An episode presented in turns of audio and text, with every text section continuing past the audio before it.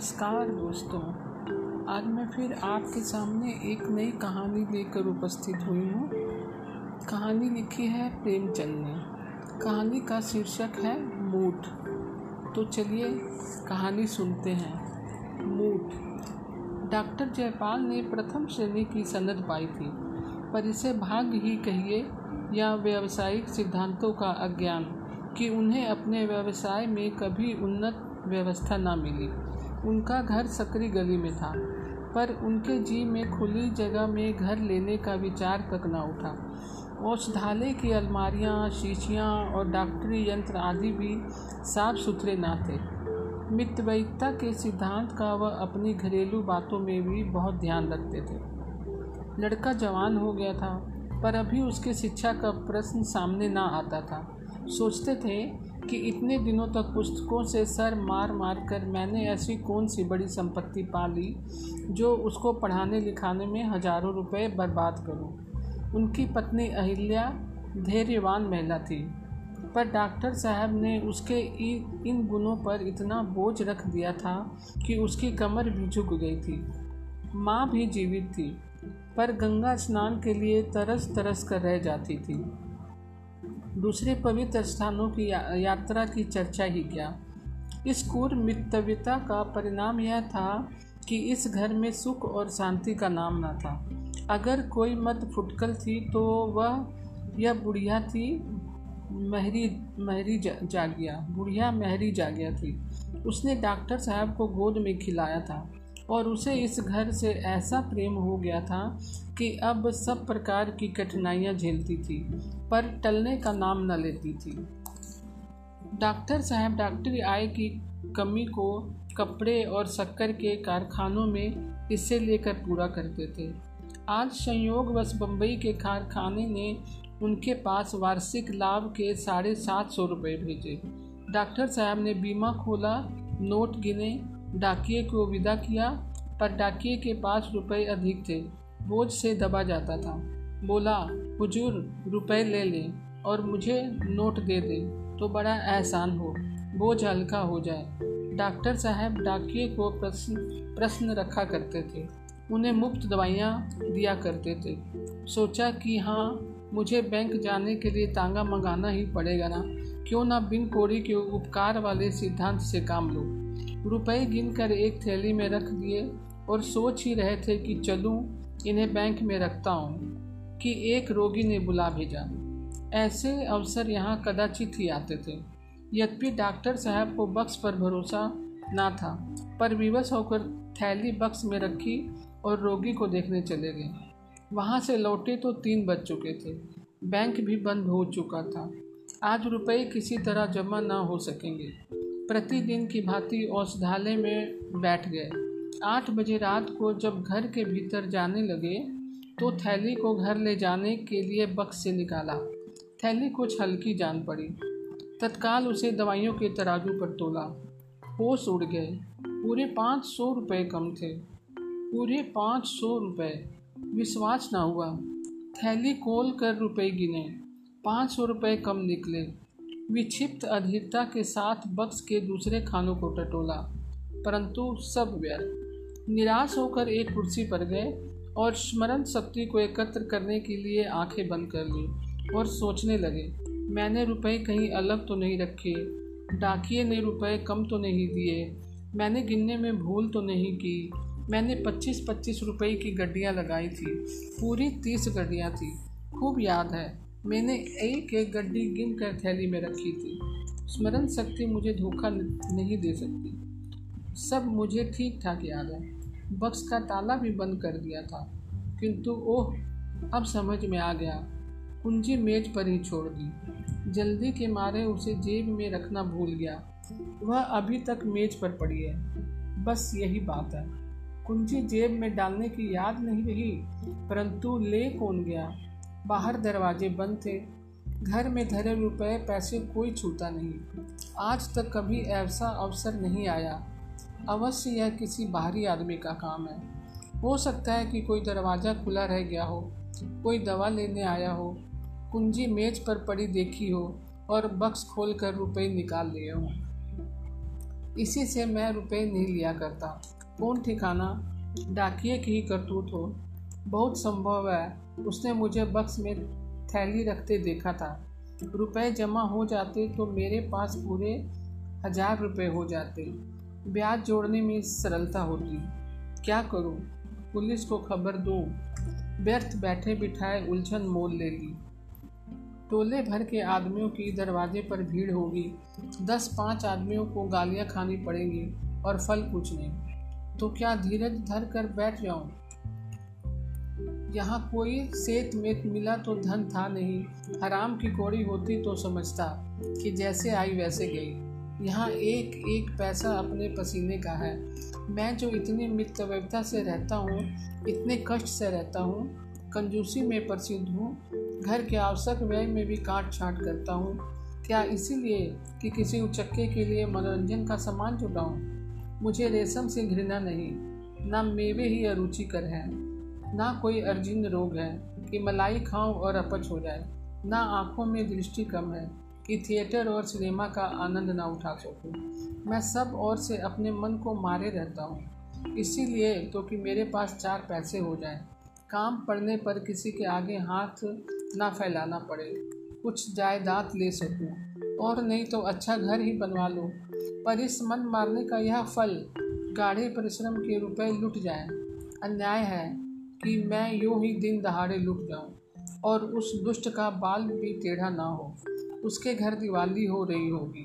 आनंद मनाया जा रहा होगा। सब के सब बगले बजा रहे होंगे। डॉक्टर साहब बदला लेने के लिए व्याकुल हो गए। मैंने कभी किसी फ़कीर को, किसी साधु को दरवाजे पर खड़ा होने नहीं दिया। अनेक बार चाहने पर भी मैंने कभी मित्रों को अपने यहाँ निमंत्रण नहीं दिया। कुटुंबियों और संबंधियों से सदा बचता रहा। क्या इसीलिए? इसका पता लग गया। लग जाता तो मैं एक विशेली सुई से उसके जीवन का अंत कर देता। किंतु कोई उपाय नहीं है। जुलाहे का गुस्सा दाढ़ी पर। गुप्त पुलिस वाले भी बस नाम के ही हैं। पता लगाने की योग्यता नहीं। इतनी सारी अक्ल राजनीति व्याख्यानों और झूठी रिपोर्टों को लिखने में ही समाप्त हो जाती है। किसी मस्मेरिज्म जानने वाले के पास चलो। वह इस उलझन को सुलझा सकता है। सुनता हूँ यूरोप और अमेरिका में पौधा चोरियों का पता इसी उपाय से लग जाता है। पर यहाँ ऐसा मस्मेरिज्म का पंडित कौन है? और फिर मस्मेरिज्म के उत्तर सदा विश्वसनीय नहीं होते। ज्योतिषियों के समान वे भी अनुमान और अटकल के अनंत सागर में डुबकियाँ लगाते रहते हैं। कुछ लोग नाम से भी तो निकालते हैं। मैंने कभी उन कहानियों पर विश्वास नहीं किया, परंतु कुछ ना कुछ इसमें तथ्य है। अवश्य नहीं नहीं तो इस प्राकृतिक उपासना के युग में इनका अस्तित्व ही न रहता। आजकल के विद्वान भी तो आत्मिक बल का लोहा मान, मानते हैं। पर मान लो, किसी ने नाम बतला ही दिया तो मेरे हाथ में बदला चुकाने का कौन सा उपाय है? अंतर्ज्ञान साक्षी का काम नहीं दे सकता। एक क्षण के लिए मेरे जी को शांति मिल जाने के सिवाय और इससे क्या लाभ है? हाँ खूब याद आया। नदी की ओर जाते हुए वह जो एक ओझा बैठता है, उसके कर्तव्य की कहानियाँ प्रायः सुनने में आती हैं। सुनता हूँ गए हुए धन का पता बतला देता है। रोगियों को बात की बात में चंगा कर देता है। चोरी के माल का पता लगा लेता है। मूठ चलाता है। मूठ की बड़ी बड़ाई सुनी है। मूठ चली और चोर के मुँह से रक्त जारी हुआ। जब तक वह माल ना लौटा दे, रक्त बंद नहीं होता। यह निशाना बैठ जाए तो मेरी हार्दिक इच्छा पूरी हो जाए। मुँह मांगा फल पाऊँगा। रुपए भी मिल जाएँगे, चोर को भी शिक्षा मिल जाएगी। उसके यहाँ सदा लोगों की भीड़ लगी रहती है। उसमें कुछ कर्तव्य तो होगा, जो इतने लोग जमा होते हैं।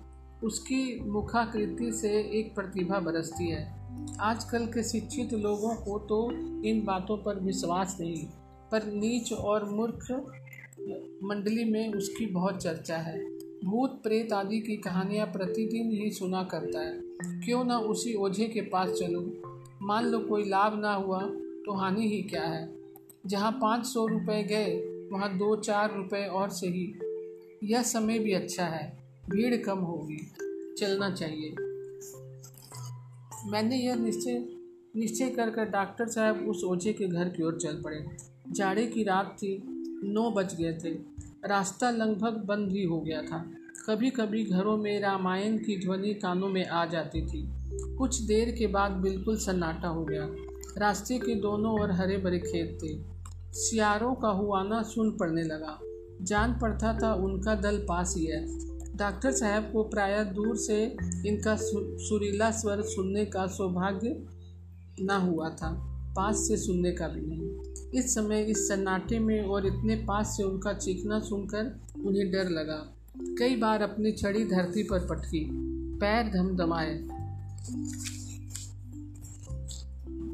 पर फिर संदेह हुआ, कहीं इनमें से कोई आके काट न ले। यह संदेह होते ही कीटाणु, bacteria, Pasteur institute of Kasauli की याद उनके मस्तिष्क में चक्कर काटने लगी। बहुत जल्दी जल्दी वह पैर बढ़ाने चले जाए। एकाएक जी में विचार आया, कहीं मेरे ही घर में किसी ने रुपये उठा लिए हों तो वे तत्काल ठिठक गए। पर एक ही क्षण में उन्होंने इसका भी निर्णय कर लिया। क्या हर्ज है? घर वालों को तो और भी कड़ा दंड मिलना चाहिए। चोर को मेरे साथ सहानुभूति नहीं हो सकती। पर घर वालों की सहानुभूति का मैं अधिकारी हूँ। उन्हें जानना चाहिए कि मैं जो कुछ करता हूँ, उन्हीं के लिए करता हूँ। एक दिन रात मरता हूँ तो उन्हीं के लिए मरता हूँ। यदि इस पर भी वे मुझे धोखा देने के लिए तैयार हों तो मैं उनसे अधिक कृतधन उनसे अधिक अकृत्य, उनसे अधिक निर्दय और कौन होगा? उन्हें और भी कड़ा दंड मिलना चाहिए। इतना कड़ा, इतना शिक्षाप्रद कि फिर कभी किसी को ऐसा करने का साहस ना हो। अंत में वे ओझे के घर के पास पहुँच गए। लोगों की भीड़ ना थी। उन्हें बड़ा संतोष हुआ। हाँ उनकी चाल कुछ धीमी पड़ गई। फिर जी में सोचा, कहीं यह सब ढकोसला, ही ढकोसला हो तो व्यर्थ लज्जित होना पड़े। जो सुने मूर्ख बनाए। कदाचित ओझा ही उसे तुच्छ बुद्धि समझे। पर अब तो आ गया। यह तजुर्बा भी हो जाए। और कुछ ना होगा तो जाँच ही सही। ओझा का नाम बुद्धू है। लोग चौधरी कहते हैं। जाति का चमार है। छोटा सा घर है वह भी गंदा। छप्पर इतनी नीची थी कि झुकने पर ही सिर के टक्कर लगने का डर लगता था। दरवाजे पर एक नीम का पेड़ था। उसके नीचे एक चौरा। नीम के पेड़ पर एक डंडी लहराती थी। चौरा पर मिट्टी के सैकड़ों हाथी सिंदूर के रंगे हुए खड़े थे। कई लोहे के नोकदार त्रिशूल भी पड़े थे। मानो इन मंदगति हाथियों के लिए अंकुश का काम कर दे रहे हों। दस बजे थे। बुद्धू चौधरी जो एक काले रंग का तोलीदा और रो, रोबदार आदमी था एक फटे हुए टाट पर बैठा नारियल पी रहा था। बोतल और गिलास भी सामने रखे हुए। बुद्धू ने डॉक्टर साहब को देखकर तुरंत बोतल छिपा दी और नीचे उतर कर सलाम किया। घर से एक बुढ़िया ने मोढ़ा लाकर उनके लिए रख दिया। डॉक्टर साहब ने कुछ झेपते हुए सारी घटना कह सुनाई। बुद्धू ने कहा, हुजूर, यह कौन बड़ा काम है? अभी इस, इसी इतवार को दरोगा जी की घड़ी चोरी हो गई थी। बहुत कुछ तहकीकात की, पता ना चला। मुझे बुलाया। मैंने बात की बात में पता लगा दिया। पाँच रुपये इनाम दिए।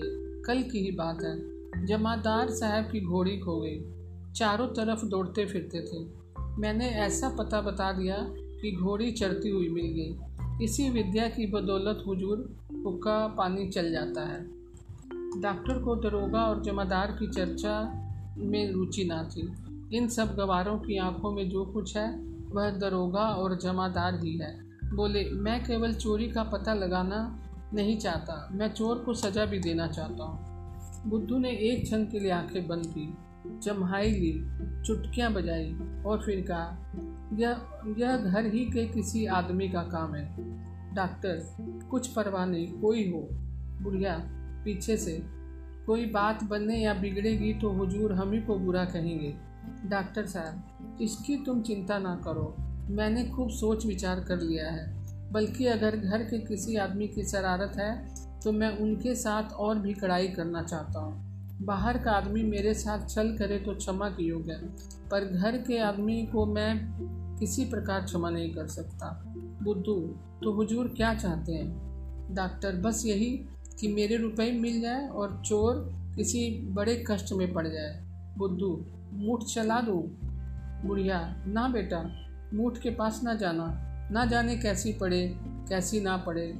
डॉक्टर, तुम मूठ चला दो। इसका जो कुछ महताना और इनाम हो, मैं देने को तैयार हूँ।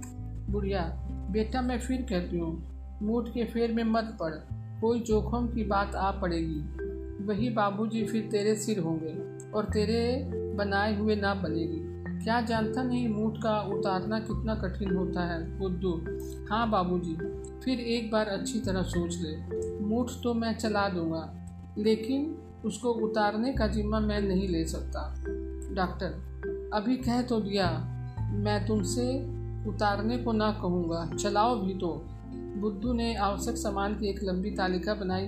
डॉक्टर साहब ने सामान के अपेक्षा रुपए देना अधिक उचित समझा। बुद्धू राज़ी हो गया। डॉक्टर साहब चलते चलते बोले, ऐसा मंत्र चलाओ कि सवेरा होते होते चोर मेरे सामने माल लिए हुए खड़ा हो। बुद्धू ने कहा, आप निशाक तार रहे डॉक्टर साहब वहाँ से चले तो ग्यारह बज गए। जाड़े की रात कड़ाके की ठंड। उनकी माँ और स्त्री दोनों बैठी हुई उनकी राह देख रही थी। वह जी को बहलाने के लिए बीच बीच में एक अंगीठी रख ली थी, जिसका प्रभाव शरीर की अपेक्षा विचार पर अधिक पड़ता था। यहाँ कोयला विलास्य पदार्थ समझा जाता था। बुढ़िया महरी जागिया वही फटा टाट का टुकड़ा ओढ़े पड़ी थी। वह बार बार उठकर अपनी अंधेरी कोठरी में जाती, आले पर कुछ टटोल कर देखती और फिर अपनी जगह पर आकर पड़ जाती। बार बार पूछती, कितनी रात बीत गई होगी? जरा भी खटका होता तो चौंक पड़ती। और चिंतित दृष्टि से इधर उधर देखने लगती, आज डॉक्टर साहब ने नियम के प्रतिकूल क्यों इतनी देर लगाई? इसका सबको आश्चर्य था। ऐसे अवसर बहुत कम आते थे कि उन्हें रोगियों को देखने के लिए रात को जाना पड़ता हो। यदि कुछ लोग उनकी डॉक्टरी के कायल भी थे तो वे रात को उस गली में आने का साहस न करते थे। सभा सोसाइटियों में जाने की उन्हें रुचि न थी। मित्रों से भी उनका मेल जोलना था। माँ ने कहा, जाने कहाँ चला गया है? न खाना, न पानी, अहिल्या। आदमी जाता है तो कह कर जाता है। आधी रात से ऊपर हो गई है। माँ, कोई ऐसी ही अटक हो गई होगी, नहीं तो वह कब घर से बाहर निकलता है? अहिल्या तो मैं तो सोने जाती हूँ। इनका अब जी चाहे आए। कोई सारी रात बैठा पहरा देगा। यही बातें हो रही थी कि डॉक्टर साहब घर आ पहुँचे। अहिल्या संभल बैठी। जागिया उठकर खड़ी हो गई और उनकी ओर सहमी हुई आँखों से ताकने लगी।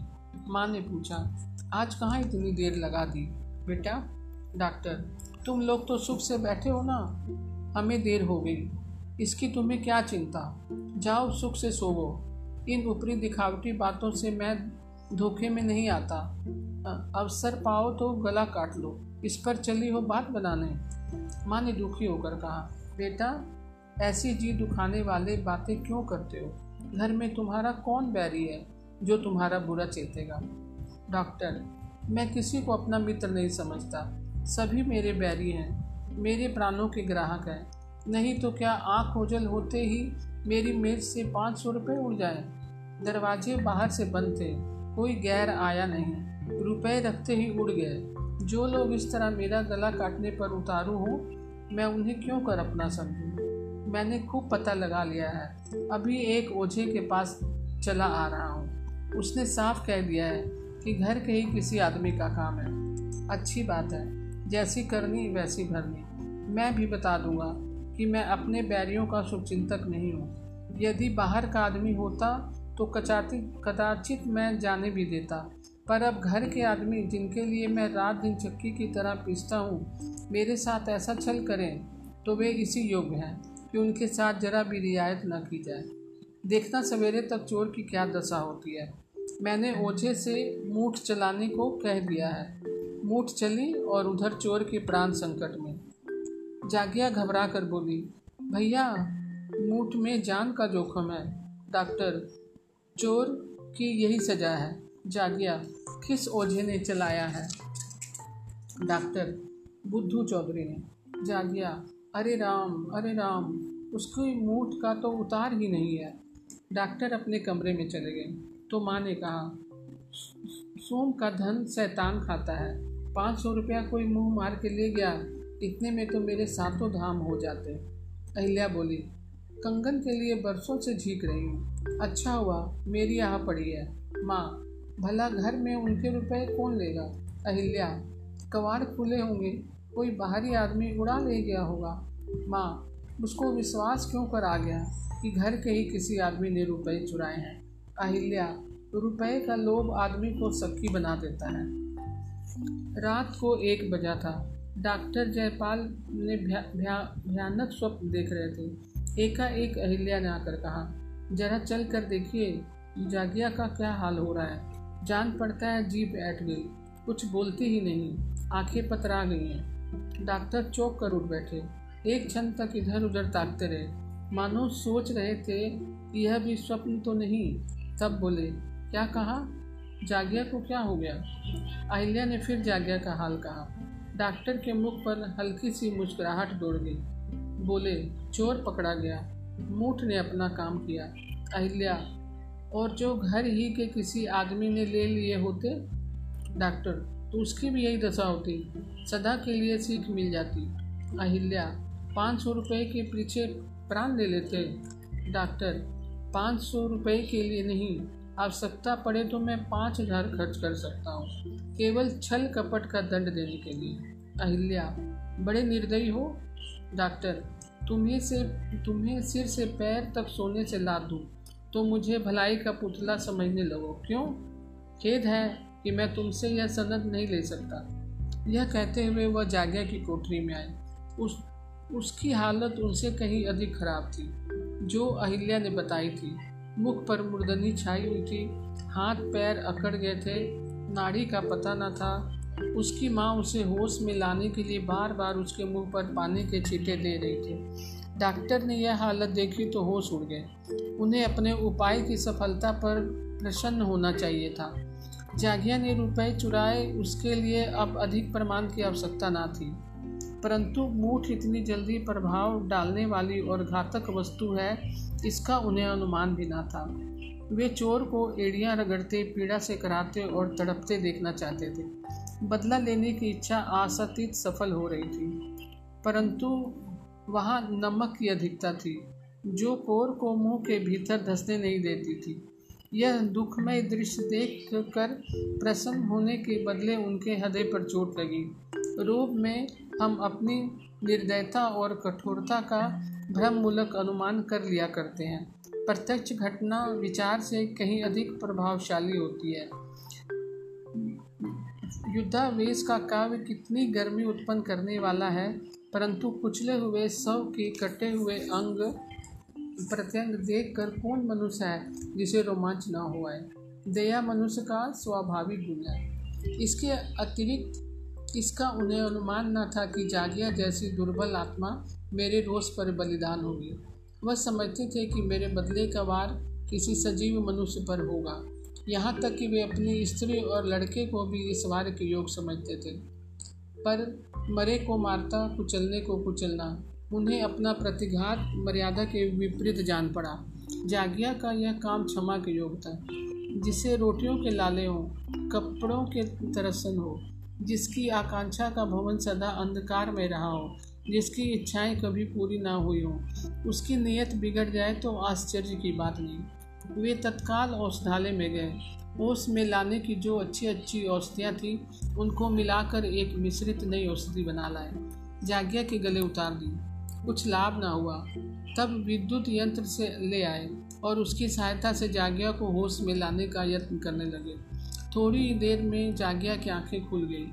उसने सहमी हुई दृष्टि से डॉक्टर को देखा, जैसे लड़का अपने अध्यापक की छड़ी की ओर देखता है, और उखड़े हुए स्वर में बोली, हाय राम, कलेजा फूका जाता है।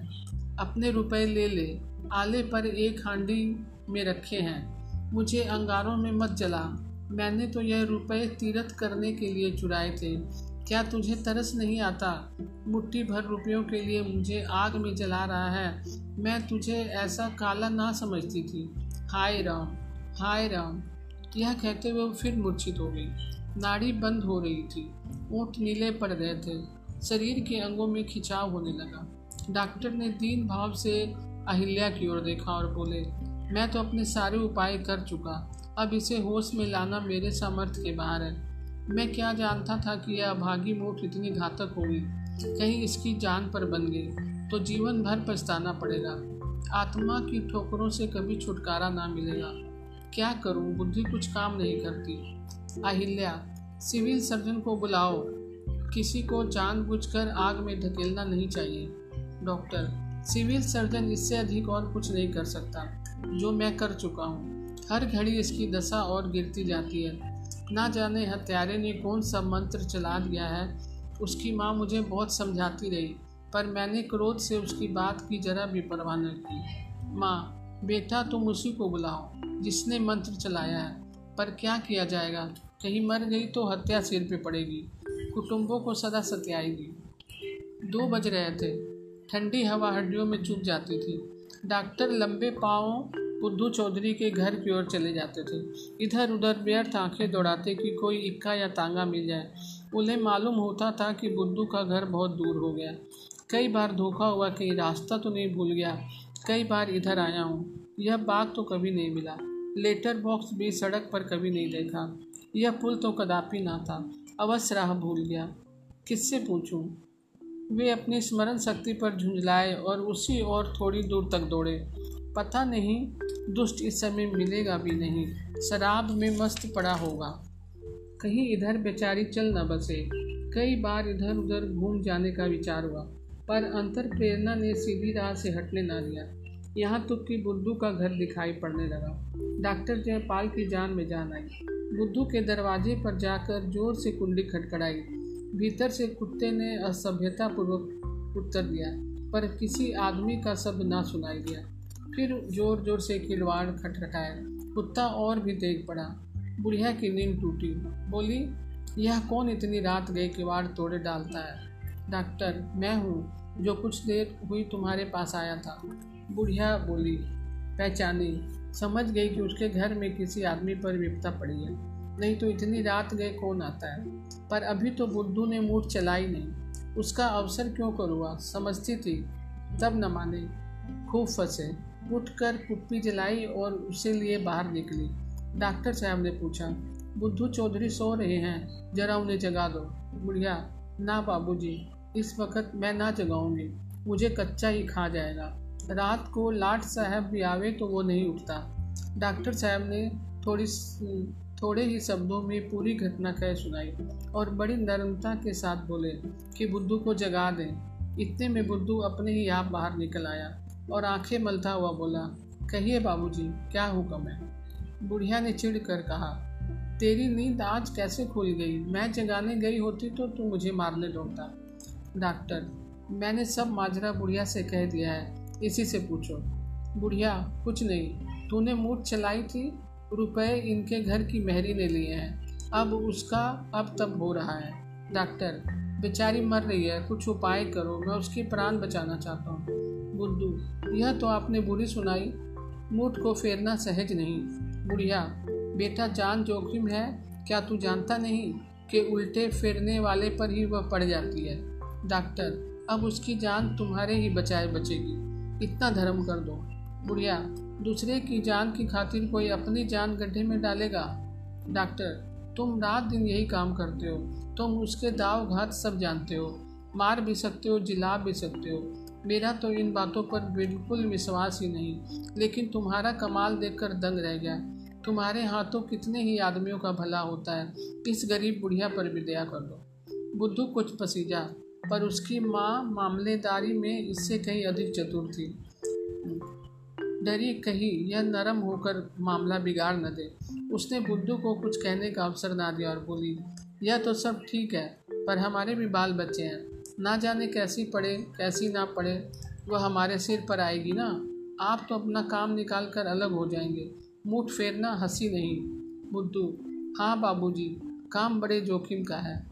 डॉक्टर, काम जोखिम का है तो मुक्त तो नहीं करवाना चाहता ना। बुढ़िया, आप बहुत देंगे तो सौ पचास रुपये दे देंगे। इतने में हम कितने दिन चलाएँगे? मूठ फेरना सांप के बिल में हाथ डालना है। आग में कूदना है। भगवान ही ऐसी निगाह हो तो जान बचती है।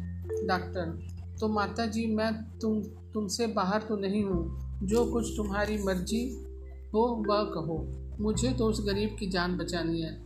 यहाँ बातों में देर हो रही है। वहाँ मालूम नहीं उसका क्या हाल है। बुढ़िया देर तो आप कर रहे हैं। आप बात पक्की कर दें तो यह आपके साथ चला जाए। आपकी खातिर यह जोखिम अपने सिर पर ले रही हूँ। दूसरा होता तो झट इनकार कर देती। आप मुलाजे में पढ़कर जानबूझकर जहर पी रही हैं। डॉक्टर साहब को एक क्षण, एक वर्ष जान पड़ रहा था। बुद्धू को उसी समय अपने साथ ले जाना चाहते थे। कहीं उसका दम निकल गया तो वह क्या करेंगे? उस समय उनकी आँखों में रुपए का कोई मूल न था। कब, केवल यही चिंता थी कि जागिया मौत के मुँह से निकल जाए। जिस रुपए पर वह अपनी आवश्यकताएँ और घर वालों की आकांक्षाएँ निछावर करते उसे दया के आवेश ने बिल्कुल तुच्छ बना दिया था। बोले, तुम ही बतलाओ, अब मैं क्या करूँ? पर जो कुछ कहना हो झटपट कह दो, बुढ़िया। अच्छा तो पाँच सौ रुपये दीजिए, इससे कम में काम ना होगा बुद्धू ने माँ की ओर आश्चर्य से देखा और डॉक्टर साहब मूर्छित से हो गए। निराशा से बोले, इतना मेरे बूते के बाहर है। जान पड़ता है उसके भाग में मरना ही बड़ा है। बुढ़िया तो जाने दीजिए। हमें अपनी जान भारी थोड़ी ही है। हमने तो आपके मुलायजे से इस काम का बीड़ा उठाया था। जाओ बुद्धू, सो। डॉक्टर, बूढ़ी माता इतनी निर्दयता ना करो। आदमी का काम आदमी से निकलता है। बुद्धू, नहीं बाबूजी, मैं हर तरह से आपका काम करने को तैयार हूँ। इसने पाँच सौ कहे। आप कुछ कम कर दीजिए। हाँ जोखिम का ध्यान रखिएगा। बुढ़िया तू जाके सोता क्यों नहीं? इन्हें रुपए प्यारे हैं ना? तो क्या मुझे अपनी जान प्यारी नहीं? कल को लहू थूकने लगेगा तो कुछ बनाए ना बनेगा। बाल बच्चों को किस पर छोड़ेंगे? है घर में कुछ? डॉक्टर साहब ने संकोच करते हुए ढाई सौ रुपये कहे। बुद्धू राज़ी हो गया। मामला तय हुआ। डॉक्टर साहब उसे साथ लेकर घर की ओर चले। उन्हें इसी आत्मिक सफलता कभी ना मिली थी। हारा हुआ मुकदमा जीत कर अदालत से लौटने वाला मुकदमेबाज भी इतना प्रसन्न होगा। लपके चले जाते थे। बुद्धू ने बार बार तेज चलने बुद्धू को बार बार तेज चलने को कहते। घर पहुँचे तो जागिया को बिल्कुल मरने के निकट पाया। जान पड़ता था यही सांस है, अंतिम सांस है। उनकी माँ और स्त्री दोनों आँसू भरे निराश बैठी थी। बुद्धू को दोनों ने विनर्म दृष्टि से देखा। डॉक्टर साहब के आँसू भी ना रुक सके। जागिया की ओर झुके तो आँसू की बूंदें उसके मुरझाए हुए पीले चेहरे पर टकर, टपक पड़ी। स्थिति ने बुद्धू को सजग कर दिया। बुढ़िया के देह पर हाथ रखते हुए बोला, बाबूजी, अब मेरा किया कुछ नहीं हो सकता। वह दम तोड़ रही है।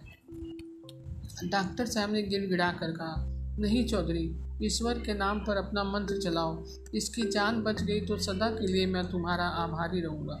बुद्धू आप मुझे जानबूझकर जहर खाने को कहते हैं। मुझे मालूम ना था कि मूठ से, मूठ के देवता इस वक्त इतने गर्म हैं कि वह मेरे मन में बैठे कह रहे हैं, तुमने हमारा शिकार छीना तो हम तुम्हें निगल जाएँगे। डॉक्टर, देवता को किसी तरह राज़ी कर लो। बुद्धू, राज़ी करना तो बड़ा कठिन है। पाँच सौ रुपये दीजिए तो इसकी जान बचे। उतारने के लिए बड़े बड़े जतन करने पड़ेंगे। डॉक्टर, पाँच सौ रुपये दे दूँ तो इसकी जान बचा दोगे। बुद्धू हाँ शर्त बंद। डॉक्टर साहब बिजली की तरह लपक कर अपने कमरे में आ गए और पाँच सौ रुपये की थैली लाकर बुद्धू के सामने रख दी। बुद्धू ने विजय की दृष्टि से थैली को देखा। फिर जागिया का सर अपनी गोद में रखकर उस पर हाथ फेरने लगा। कुछ बुदबुदा कर छू छू कर करता जाता।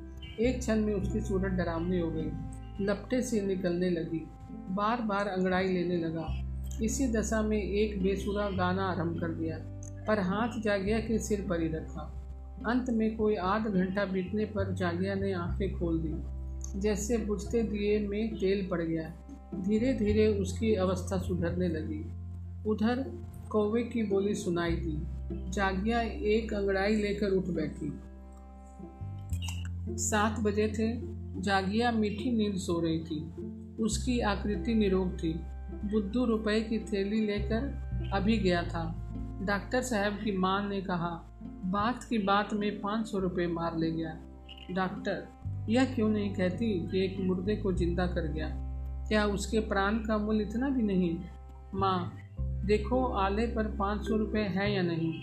डॉक्टर, नहीं, उन रुपयों को हाथ मत लगाना, उन्हें वहीं पड़े रहने दो। उसने तीरथ करने के वास्ते लिए थे। यह उसी के काम आएँगे। माँ यह सब रुपए उसी के भाग के थे डॉक्टर उसके भाग के तो पाँच सौ ही थे, बाकी मेरे भाग के थे।